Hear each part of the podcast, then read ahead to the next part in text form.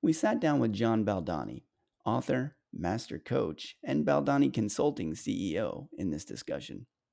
You can listen to or watch this or other podcast episodes by searching for the Leadership 377 podcast in most major podcast retailers or on YouTube. Is accountability is so critical.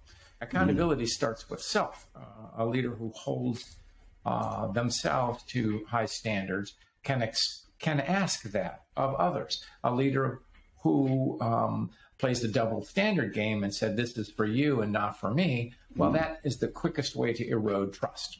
And so that's why there is an awful lot of distrust within an organization because people perceive two sets of standards.